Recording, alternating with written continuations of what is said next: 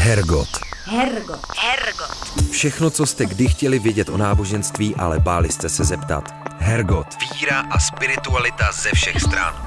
Hergot na rádiu Wave. Hezkou neděli všem, kdo i tentokrát jste zvolili poslech podcastu Hergot za svou podvečerní sváteční aktivitu. Jsme rádi, že snad to tak cítíte, bez našeho pořadu o spiritualitě a společnosti není žádná neděle tak úplně kompletní. Od mikrofonu zdraví Petr Wagner a Dominik Čejka. Zdravíme samozřejmě i ty, kteří si zvykli poslouchat náš pořad ze záznamu na některé z mnoha streamovacích platform, kde je Hergot rovněž přítomen, i když jsme přesvědčeni, že s písničkami je ta naše duchovně společenská hodinka mnohem lepší. To je pravda.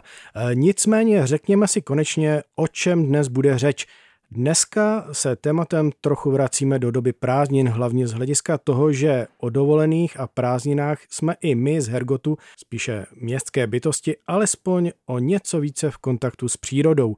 Naším tématem je totiž klimatický žal, aktivní naděje, ekologický obrat, práce obnovující spojení, zkrátka témata s přírodou úzce související, ale samozřejmě to všechno bude v našem rozhovoru propojené se spiritualitou. Pokud je vám minimálně pojem aktivní naděje povědomí, snad na tom máme i svou zásluhu. Květnu 2021 jsme vedli Dominik tedy a Honza Škrop rozhovor s Hanou Bernardou, překladatelkou knihy, která se přesně takhle jmenuje. Dnešní díl můžete vzít jako volné pokračování, protože naším hostem bude Lenka Kubelová, která nejenže stála za tuhle konkrétní knihou jakožto odpovědná redaktorka, ale zaštiťovala celou řadu dalších podobně zacílených knižních titulů. Letos je kromě toho také jednou z osobností podílejících se na festivalu ekologického obratu Take Care, akci, o jejichž počátcích jsme točili díl skoro přesně před pěti lety a letos nabobtnala vlastně do celoměsíčního programu od 1. září do 4. října. A Lenka je už tady s námi ve studiu. Vítej Lenko, ahoj. Ahoj. Když se člověk podívá na tvoje osobní stránky bez jakéhokoliv předporozumění, tak se otevřou před ním okamžitě přírodní a ekologická témata s takovým svébytným výtvarným doprovodem. Jak by se zdefinovala z tvůrčího hlediska? Jako aktivistická umělkyně nebo umělecky tvořící aktivistka, environmentálně citlivá redaktorka a filoložka se slabostí pro kvašení nebo jak ještě jinak? Jo, jo, jo, děkuju. Já právě nemám nějakou takhle ještě dobře připravenou definici, asi budu tady ty všechny používat, buď aktivistická umělkyně nebo umělecká aktivistka, anebo environmentálně citlivá redaktorka se slavostí pro kvašení. Já tohle určitě budu používat, to mi je skvělý, děkuji, že Takže jste jsme, mi... jste jsme pro tebe vymysleli možná ně, nějakou jako aprobaci teďka no, novou. Dobře, a e, co z toho vlastně využíváš v tom e, take care, ke kterému se dostaneme postupně? Uh-huh, uh-huh. Asi, asi všechno, protože Taker je uh, aktivistický festival, je to umělecký festival, je to i uh, spirituální festival, je to, je, to, je to něco, kde se lidi propojují a vzniká tam nějaký, nějaký doufám, že uh, bublání, kvašení, že je tam něco nového, jakoby... Uh, jo, a to je duš, duševní fermentace. Teda, ano, ano, to případně spirituální fermentace. A Dobře. jak ses k těm všem tématům vlastně dostala? Ty jsi vystudovala filologii, ale z toho ještě úplně není jasný, odkud tak říkajíc vítr fouká.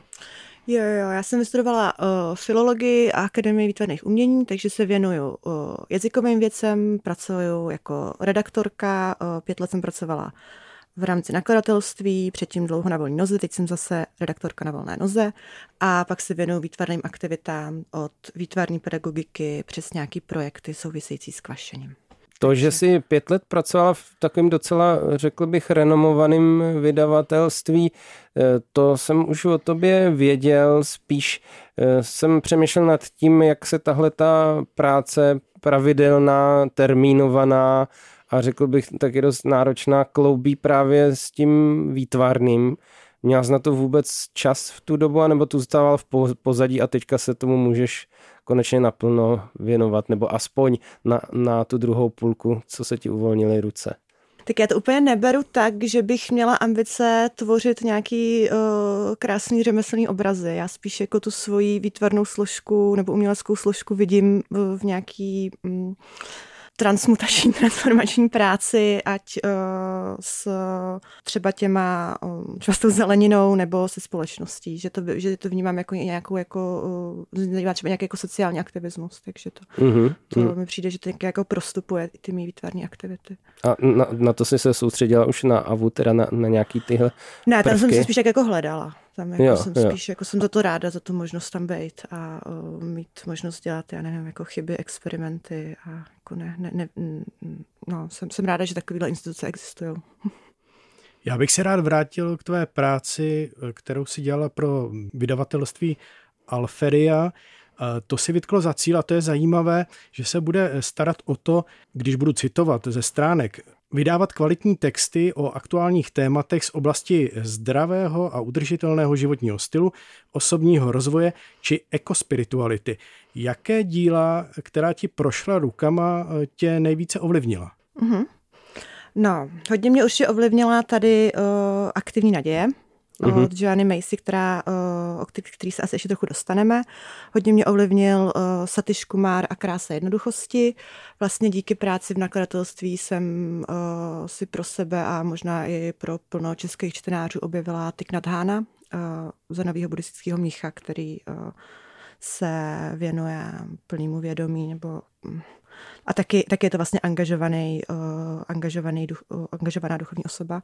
Hodně mě, a hodně mě ovlivnila teda i uh, síla přírodní fermentace, kniha Šandora Katce, což je taková jako uh, iniciační kniha, jak říká kolegyně Zuzka Uhrabková ze stránky skvašeno.cz, uh-huh, která uh-huh. tu knihu přeložila, protože uh, myslím, že když člověk ji jednou jako otevře nebo nějak pochopí, tak, uh, tak už kvasit nepřestane. A já jsem teda tam uh, udělala, připravila napřed, jsem tam jako zdědila vlastně tuto knihu a připravila jsem napřed asi jeden dotisk a říkala jsem si pořád, co to jako je, co, co ty lidi na tom jako zajímá, nebo vůbec jako, pak jsem připravila druhý dotisk a pak mi to nějak jako docvaklo a uh, svět těch mikrobů nebo kvašení mě jako úplně uh, otevřel nějaký nový vesmír a já jsem si pro sebe našla vlastně nějaký médium díky tomu. Mm-hmm. Takže ty si původně nebyla jako konvertovaná eh, fermentovací eh, jako osobnost. Tebe dostala tahle kniha až teprve při druhém dotisku. Jak teda, čím se to jako stalo? Já, mě teda fermentace zajímá obecně a přijde mi to jako jedna z opravdu magických věcí, procesů, kterým můžeme být v kuchyni normálně přítomný a děje se tam něco, co těžko jakoby chápem a výsledky, teda i ta nejistota těch výsledků vlastně mě na tom eh, zajímá, ale jak, eh, jak se člověk může jako obrátit na fermentaci, na evangelium a, fermentace? A pardon, eh, bavíme se metaforicky nebo kde se pohybujeme vlastně? No jak jsem pochopil právě z toho Lenčina příběhu, tak ono nám prochází to symbolický do toho praktického a to společenský do toho kuchyňského, řekněme. Mm-hmm. Takže myslím, že se to nějak vzájemně ovlivňuje. Jestli jsem to pochopil správně třeba z Instagramového účtu Lenky, na který který chci posluchače, posluchačky taky upozornit, protože tam se občas objeví něco inspirativního. Tak jak to s tebou bylo s tím evangeliem kvašení? No tak určitě to bylo jako postupný, že tu, to téma transformace jsem se objevila už na té akademii, ale o, ve chvíli, kdy jsem objevila toho Šandora Kace, tak jsem fakt jako konvertovala ke kvašení, je to tak, no. O. A čím tě, čím tě přesvědčil? Jako, jak může člověk do toho někoho přemluvit vůbec? Že to, je to riskantní, my jsme zvyklí svěřovat tuhle tu práci třeba eh, se zeleninou, na tož teda s dalšíma věcma to ještě složitější fabrikám, že jo, nebo výrobcům, jak si ty oficiální nutriční kultuře tak já si myslím, že to bude zkušenostní náboženství, ne? Je to tak trošku. na zkušenosti. Já to takhle zatím neprezentuju, ale určitě ten rozměr toho, že to je nějaký uh, třeba návrat k živému jídlu mi přijde důležitý, mm-hmm. protože velká část toho, v čem žijeme, je založená na nějakým mm, odcizení, prefabrikaci, že se něco vyrábí a my vlastně už vůbec jako nemáme žádnou spojitost s tím, mm, co to je, kde se to tu vzalo, s číma rukama to prošlo, to neprošlo třeba ani číma rukama. A ve chvíli, kdy člověk jako má nějakou konkrétní zeleninu, ideálně nějakou lokální, kterou... Já, já jsem ještě začala kvasit, vlastně ještě důležitý moment byl, že já jsem součástí komunitou podporovaného zemědělství. Mm-hmm. A to znamená, že si člověk předplácí sezónu u farmáře a vždycky jednou za dva týdny, v mém případě, to je tak nastavení tam té skupině, dostane, co se právě urodilo. A těch věcí bylo víc, než jsem zvládla spotřebovat třeba během prvních pár dní, takže to kvašení je vlastně i způsob, jak si uchovávat potraviny. Takže tam byla i taková jako praktická rovina, která mě k tomu přivedla, ale zároveň kromě uchovávání potravin je to i ten návrat k živému jídlu, kontakt s...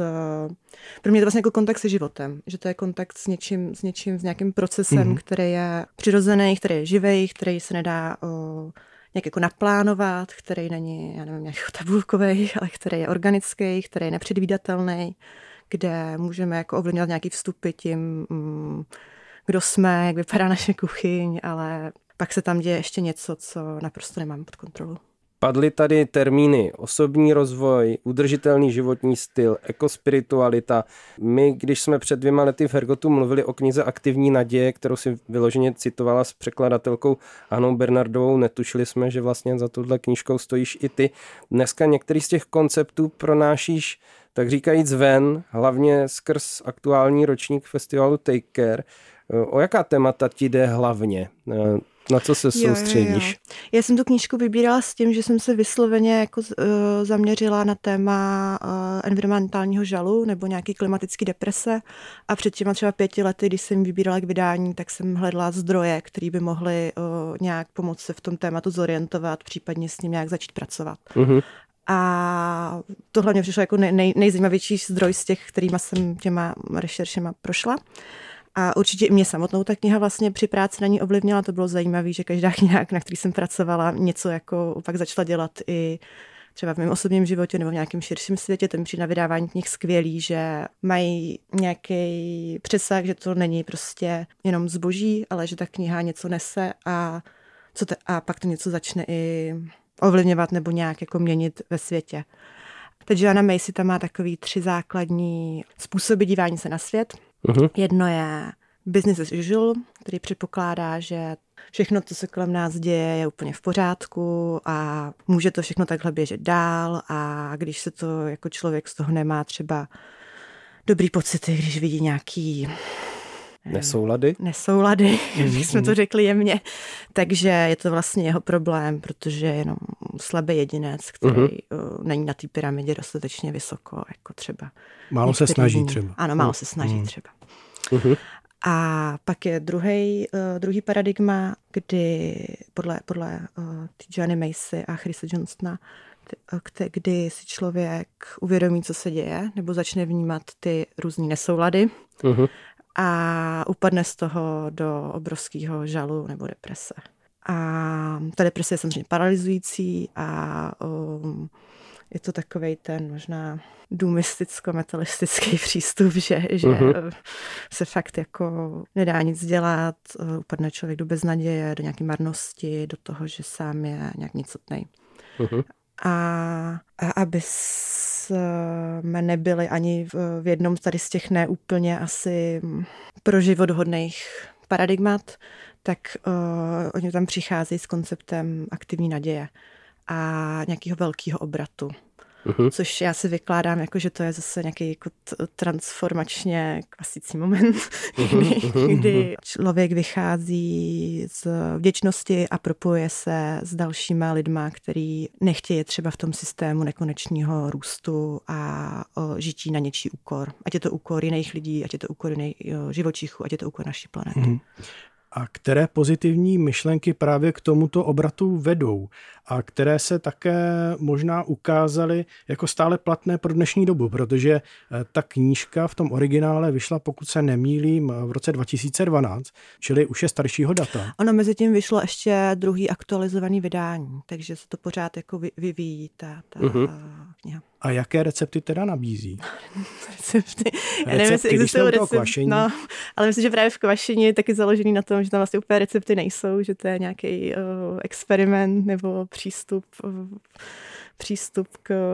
Tak ingredience, řekněme. Tak dobře, dejme to nějaká jako rámcová vodítka pro to, aby mohlo vůbec něco začít, protože to, co si zmínila jako metalistickou depresi, autentickou takovou, vhodnou teda pro doom metal spíš, no, funeral doom, nebo jak by se to řeklo, tak to, to je třeba něco, co zasahuje docela dost lidí, že už vlastně je pozdě. Že objevuje se to i v, jako v seriózních vědeckých pracech, že vlastně na ten zásadní bod obratu už jsme tu pravou chvíli prošvihli. No, ale s tím už by se nedalo dál žít, že jo? My chceme mm-hmm. asi dál žít, nebo doufám, že vy taky, já třeba jo. Mm-hmm. Takže určitě důležitý hledat nějaký cesty jak. Hmm. A nabízí to ne, ta knižka nějak? Určitě, ona nabízí takovou jako spirálu vděčnosti kdy uh, vlastně tady i na té na obálce je taková pampeliška, je to, navíc, je to, kterou já vnímám jako ná, uh, návrat k cykličnosti. Uh-huh. Za to bych teda chtěla poděkovat Martě Červákový, která byla grafička tady té e- edice a díky ní se mnoho věcí v tom velkém nakladatelském domu posunulo k dobrému. A ty můžeš něco odcitovat z toho teďka? Jo, já jsem chtěla odcitovat tu spirálu, která, kde jakoby kořen té rostliny je, že vyjdeme z děčnosti. Uh-huh. Vděčnost tam je jako zdroj, mm, uh-huh. protože když jsme v té depresi, tak většinou žádný zdroje nemáme nebo je nevidíme. Pak je hodně důležitý tu bolest uctít, kterou uh, v souvislosti s těma nesouladama můžeme prožívat. A pak tam nastane prostor, uh, to taky naš vlastně společnost moc nemá, že bychom byli zvyklí truchlit nebo Mm. I když si myslím, že teď se to jako docela objevuje, nebo vrací tady to téma jako truchlení nebo dávat prostor žalu. Takže určitě člověk může dávat prostor i tomu environmentálnímu žalu nebo společenskému žalu nebo prostě žalu nad stavem světa, společnosti i třeba nejbližšího okolí. A mm, to uctění bolesti pak umožňuje vidět novýma očima a najít nějaké nové možnosti, příležitosti, eh, způsoby propojování se třeba a pak jít dál. A je to něco, eh, co ty si použila jako nějakou pomůcku i třeba pro svůj život a jak to vypadá konkrétně, k čemu si došla? Určitě, jako ve chvíli, eh, když jsem to objevila, tak jsem zjistila, že třeba s mým osobním nějakým environmentálním žalem mi to dává docela nějaký nový nástroje což uh, původně ani nebyl záměr, ale jedna z věcí třeba byla docela jako takový velký rozhodnutí, že jsem se rozhodla odejít z toho nakladatelství, kde si myslím, že vycházely zajímavé knihy, mm-hmm. ale to prostředí mi přišlo, že je nad mý síly ho nějak změnit nebo kultivovat. Takže to spadalo do té kategorie business as usual? Jo.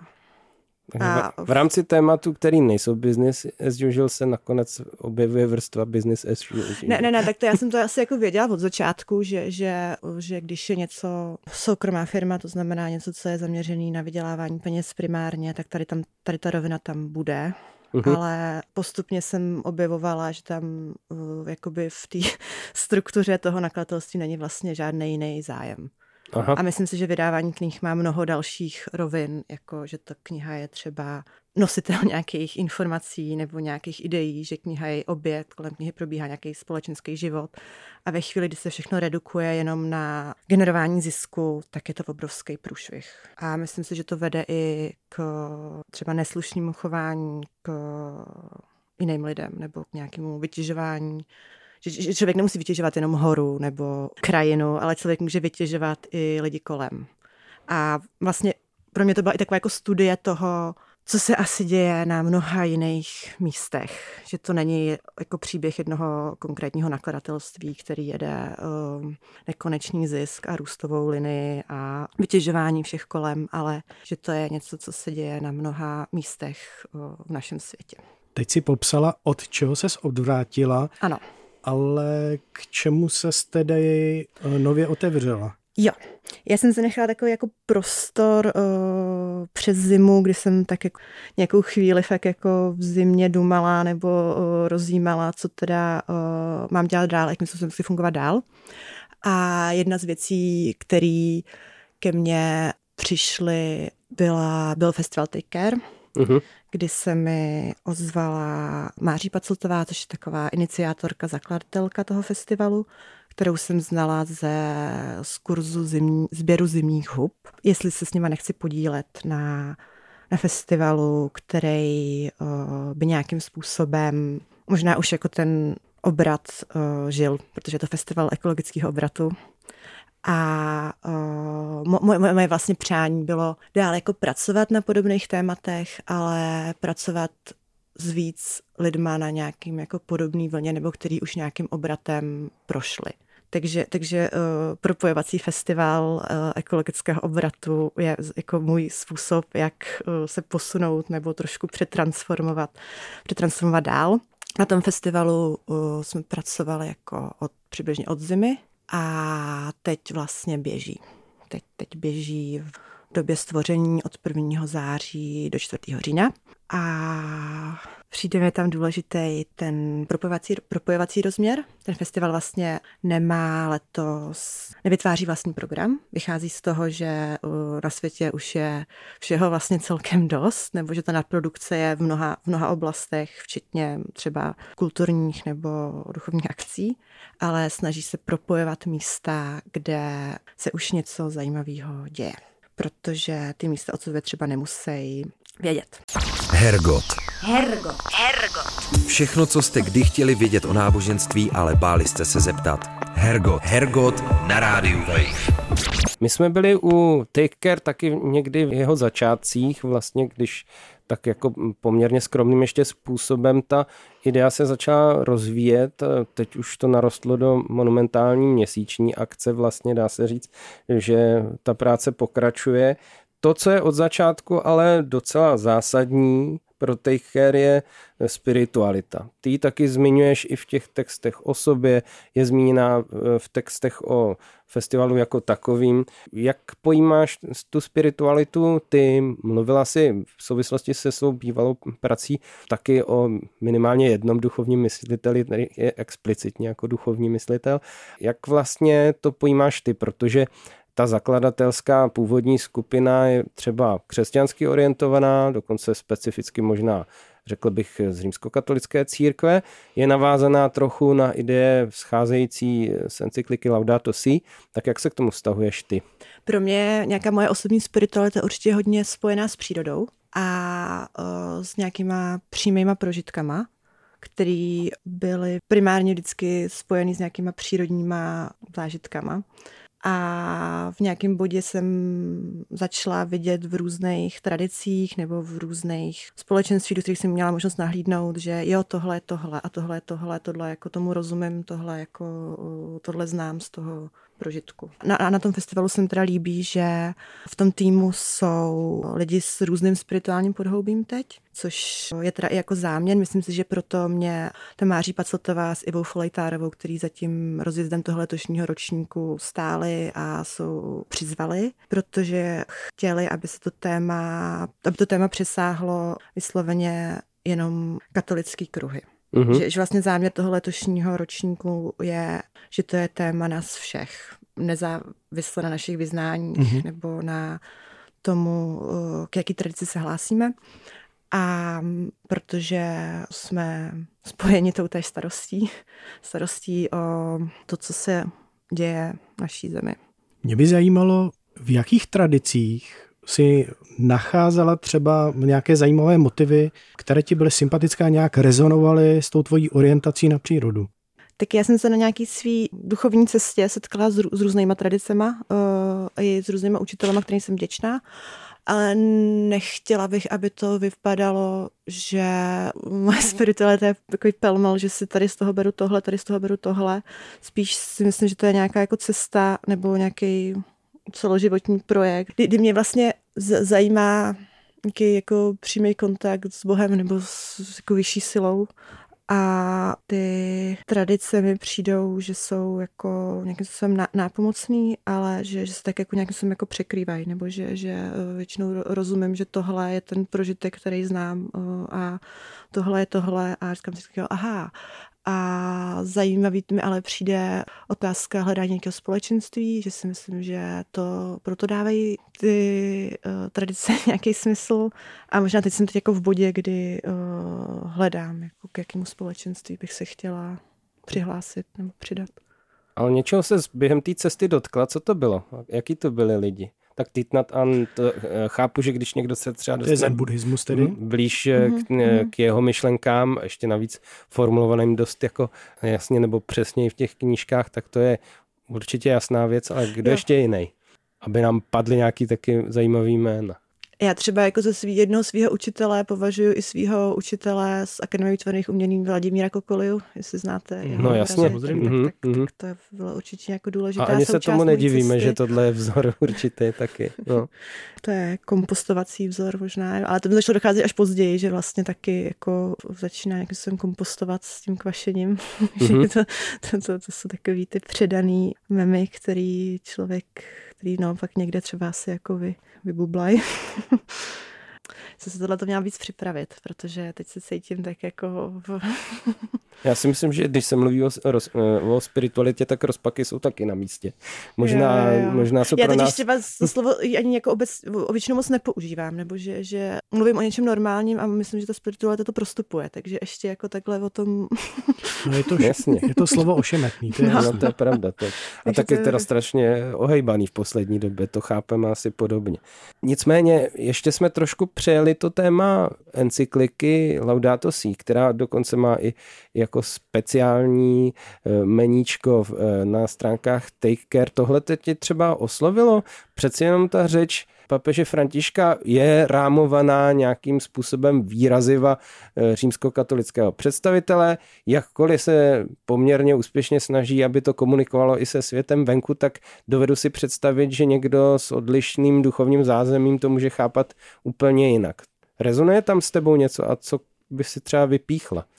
Že ta encyklika úplně nadchla a je to jako, přijde mi tak v pořádku, že, že, že mluví částečně jazykem římskokatolické církve mm-hmm.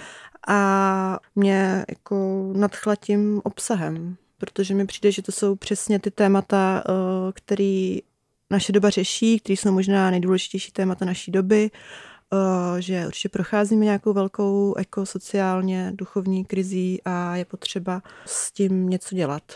A vlastně mě přišlo jako v pohodě mít tu encykliku jako nějakou záštitu pro témata, který stejně nějakým způsobem žiju. A co ten František, ten původní, podle kterého se papež František jmenuje.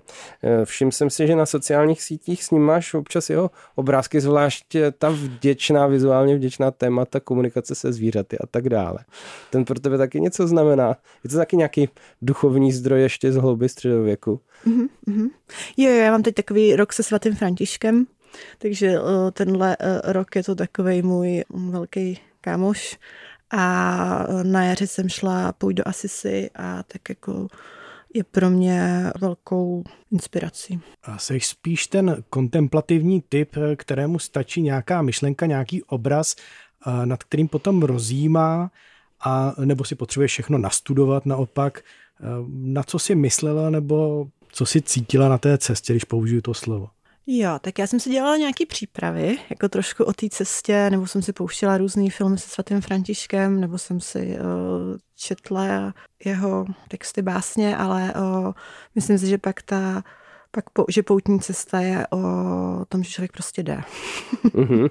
No říká se to často teda, ale tak ono taky trošku možná se jde na tom, kam člověk jde, to cestování na jich je docela častý. Ty máš vzácnou příležitost taky srovnávat, protože si nešla jenom na jich, šla si taky jednou na sever. Docela, řekl bych, dlouhou cestu, 400 kilometrů mm-hmm. s mhm. nějakou zátěží do nejsevernější gotické katedrály, co v Evropě máme. V čem, kdybys měla nějaký srovnání, v čem to bylo tam i tam zajímavý, mm-hmm. jedinečný?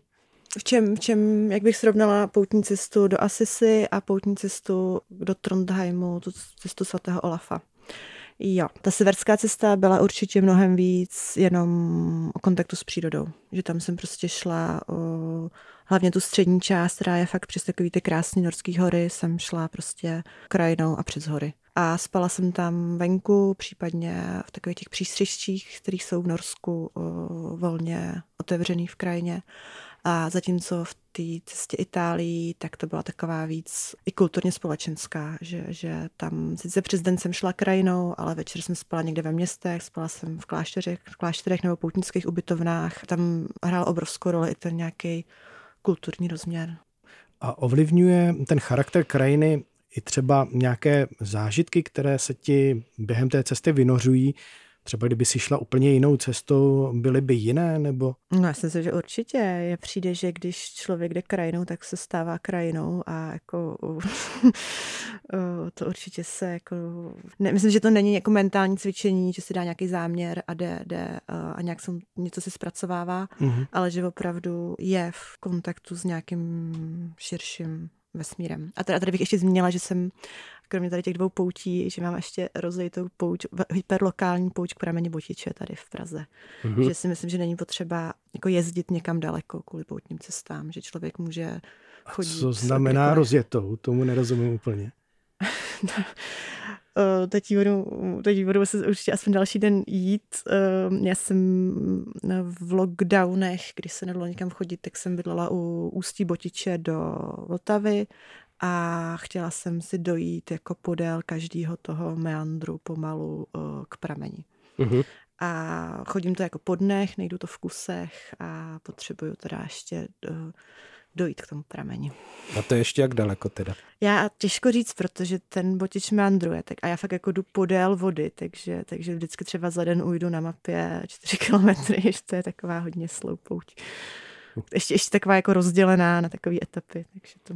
Já si vybavuju, že na Instagram si během té poutě na sever eh, dávala kromě fotek i myšlenky a často se tam hádám kvůli tomu, že to osídlení je řidší a potkávat lidi je vzácnější, objevovali, hm, vraceli myšlenky na to, jak jsme schopní nebo jak bychom byli schopni přežít třeba kolaps civilizace, jak málo by nám stačilo k existenci a s každým tím pobytem v tom přístřežku tam byla nějaká drobná úvaha nad tím, co vlastně už je dostačující, čemu si v tomhle směru dospěla. A taky, když teda už je vlastně to prostředí oholený na úplně existenční minimum, kde se tam začne vynořovat spiritualita. Není zašlapaná pod tím, že se člověk stará o to, aby měl suchý boty hlavně? Ne, to vůbec. Ne? To... to jsme si přeci už řekli, Petře, že tato všechno prostupuje. No dobře, dobře, ale to je taky takový kliše, že jo. Já, dobře, já jsem teďka eh, sice v podmínkách asi trošku nudnějších, ale moknul jsem tři dny v kuse a eh, zdá se mi, že jsem se nestal pro duchovnějším člověkem. No, takže člověk no. se musí i dobře starat sám o sebe, jakože suchý boty jsou základ na takové mm-hmm. cestě, no. A ale ty přístřežky třeba to bylo jako, nebo i nepřístřežky, i spaní někde v krajině, myslím si, že to je jako úlevný si vždycky uvědomit, co člověk už všech další, všechno nepotřebuje. No tak třeba prozrať, eh, kolik vážil tvůj baťoch a co, vše, co všechno v něm bylo. Mm-hmm. Já jsem tu dobu vůbec neměla váhu, já vůbec nevím. Ale nesla jsem si jako hamaku, nesla jsem si hamaku jako takovou věc navíc, protože to je taková jako radost spát venku někde v hamace pro mě.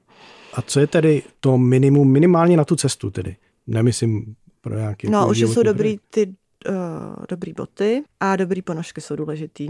Uh-huh. A já jsem takový jako rádoby ultralighter, že mám nějaký lehký věci, třeba batoh mám lehký docela a lahev na vodu je dobrý mít, spacák.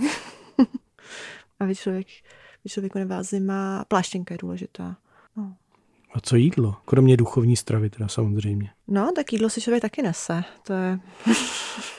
nebo je to i spojený třeba mm, s potkáváním lidí a přijímáním nějakých darů, nebo jak si to člověk zajišťuje? Já se snažím vybavit, jestli jsem na nějaký poutní cestě někdy dostala nějaký dar jako hmotný, já myslím si, že ne. Takže jsi snesla všechno sebou, ale jo, jo. akorát si dovedu představit, že třeba v norských horách není potřeba kupovat vodu, ale... Ne, tam voda je úplně všude, tam voda z potoka. teče z, z, z nebe, z potoka, z vodopádu. Já jsem pak dostala pocit, že ji můžu nabrat i z, v podstatě z kaluží a že bude dobrá, jakože to... Jsem k ní dostala takovou docela důvěru, že tam ta voda je hodně čistá a houby tam třeba rostou, že, že to je taky docela zajímavý, že v České republice máme asi trošku posunutou tu znalost hub a bylin, protože jsem, nebo mám pocity na těch poutních cestách, že když se potkám s lidmi z jiných zemí, tak jsou unešený z, z, z znalostí asi pro lidi z těch běžných. Uh, no stává se to často, zvlášť teda na severu, což je teda bokem, ale hmm. slyšel jsem historky o tom, že se musí člověk na pouti třeba vědomně rozhodnout, že nebude brát hřiby dál než metr od cesty, protože by pak se zabýval na svý duchovní cestě jenom tím a to by asi bylo drobet na škodu. Tohle to si zažila? Já to pojď úplně neberu jako duchovní cestu, já to beru jako, že prostě jdu. Uh-huh. A to duchovno se buď přihodí, nebo ne. To tam nebo je. což se většinou teda. Jo, to tam je. Hergot. Hergot. Hergot. Hergot na rádiu Wave. Já bych se teď vrátil zase k Taker, protože je to přece jenom akce, která je aktuální. Začala teď 1. září, ale poběží až do 4. října, jestli se nemýlím. Je tam ještě jeden zajímavý slogan, který mě vlastně obsahem není úplně jasný. Co přesně znamená ta práce obnovující spojení? něco, co se taky objevuje eh, tady v, knize, aktivní... v knize Aktivní naděje. Já nevím, jestli to tam máme v tom take care. Já si myslím, že jsem to na, narazil i na nějakých doprovodných textech jo, i na tohleto. Jo, jo, jo. Tam máme spojení toutéž, základní slogany jsou, že to je festival ekologického obratu, mm-hmm. že jsme spojeni toutéž starostí, mm-hmm. což tomu dává takový jako zastřešující rozměr nebo nezávislý na nějakých výchozích pozicích. A co se děje našemu domu. Mm-hmm. To jsou tři hlavní slogany, které v souvislosti s takerem používáme. A co se chce říct tím posledním? Co se děje našemu domu? No, to, to máme tam tak jako bez otazníku. to je nesrozumitelný. Mám to nějak vykládat. No spíš ten výklad mě zajímá. Já to asi nějak chápu. Já jako ta, myslím, že ta odpověď je jako na každém, nebo je to možná jako to spíš jako zděšení, jako co se děje našemu domu. Mm-hmm. Tam myslím, mm-hmm. že mhm. to není, jako že bych, já vám měla říct odpověď teď, co se děje našemu domu, ale že, to, že tam je to, co se děje našemu domu. Mm-hmm. To je, že to je takový jako, to je ten pocit, nebo já to, aspoň já to tak vnímám. Mm-hmm. Že to je to uvědomění si, to je to možná ten environmentální žal vlastně stělesněný tady tou větou, ale nepoužitej v tom, dejme tomu už kliše environmentální žal. Rozumím, ale já budu trošku šťoura a říkám si, no co vlastně s těmi nadhozenými tématy jde dělat v rámci festivalu, v tom, co znamená vlastně festival, což je trošku událost vždycky vytržená ze všednosti, je to vlastně něco, čeho by si člověk měl v tom běžném běhu roku všimnout, to znamená, že je to nějaká výjimečnost a nám jde spíš pak asi o tu každodenní a možná trošku jako nudnou snahu o, o změnu. Jak se může tohleto propojit? Protože hádám, že ten festival si na sebe vzal dost těžký úkol o to propojení a nějaký nasměrování do běžného života usilovat. Mm-hmm. No určitě tou inspirací, že ten eh, festival měl být inspirací pro to sám v tom svém důlku nebo ekologický nice nebo prostě svým bezprostředním okolí začít žít ekologický obrat. Takže to znamená, že nabízí i nějaké typy, jak vystoupit z toho módu business as usual, nějaké konkrétní praktické rady?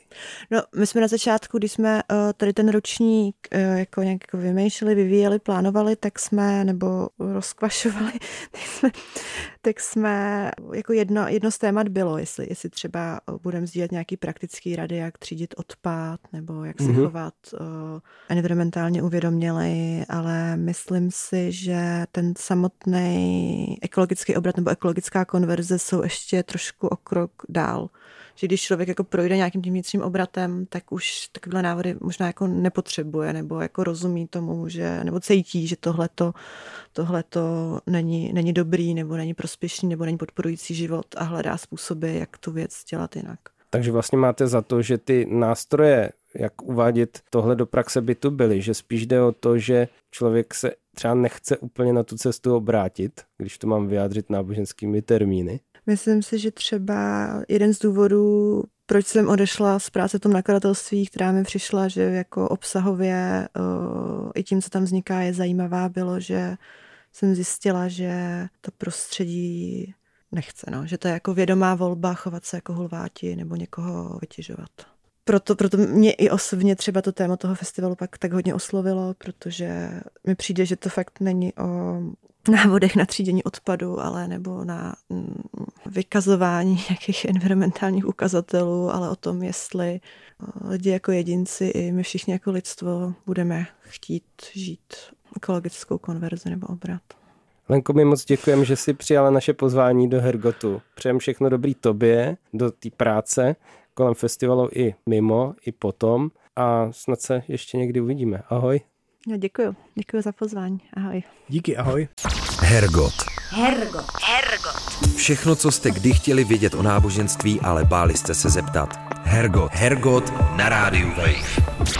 To byla Lenka Kubilová z pěkně rozjetého, ekologicky, spirituálně společenského, kulturního, výtvarného, jakého ještě dalšího uměleckého festivalu Take Care, který bude pokračovat až do začátku října, konkrétně do 4.10., což je vlastně svátek svatého Františka, ústředního světce pro všechny lidi, kteří se trošku soustředí na otázky přírody a komunikace s přírodou. To nejsou náhody. To, to nejsou, vůbec tohle to nejsou náhody, správně jsi to řekl Dominiku. No, já jsem rád, že zase došla řeč na tyhle ty věci, protože je prostě nutno o tom mluvit, ale nejenom mluvit, že jo, jak jsme se dozvěděli, ono je potřeba taky začít trošku jednat ve všedním mm. životě. Tak a co my dva teďka uděláme eh, pro ten bod obratu, nebo žijeme prostě v modu business as usual? No já se obávám, že tak trošku, nebo tak trošku, nejspíš trochu lžu, protože řekl bych zcela, žiju v tomto módu. Aha. Ale možná začnu tou alchymickou mystikou kvašení. No. Jo, to je, myslím, dobrý začátek, jsou to dobrá dvířka do tohoto světa, řekl bych, a na něco určitě si přitom přijdeš. Mně třeba pomohlo, což je taky proces fermentace, pomohlo mi začít pít, pít vlastní chleba. Leda, co jsi mi to prozradil. Pít vlastní chleba? Pí, píct, píct. Jo, takhle. Pé, péct vlastní chleba, jo. No, já ti doporučím eh, určitě několik typů, eh, třeba jak neudělat kimči, s tím mám docela dobré zkušenosti, jak to nedělat, ale u chleba třeba jsem byl trošku lepší, tak tam možná budou i praktické, úplně funkční rady. Takže příští díl příští... tvoje recepty, jo? No, možná, zkusíme to, uvidíme. Každopádně příští díl můžete čekat spíš za 14 dnů, to předem upozorňujem, pokud se nestane něco takového, že by se nám podařilo zprodukovat díl ještě příští týden, ale budeme se na vás i tak těšit. Zase v trošku jinačí sestavě, eh, Faty se dneska omlouvá a myslíme na ní, ale ve stejné radosti můžeme říct, ne? Jistě.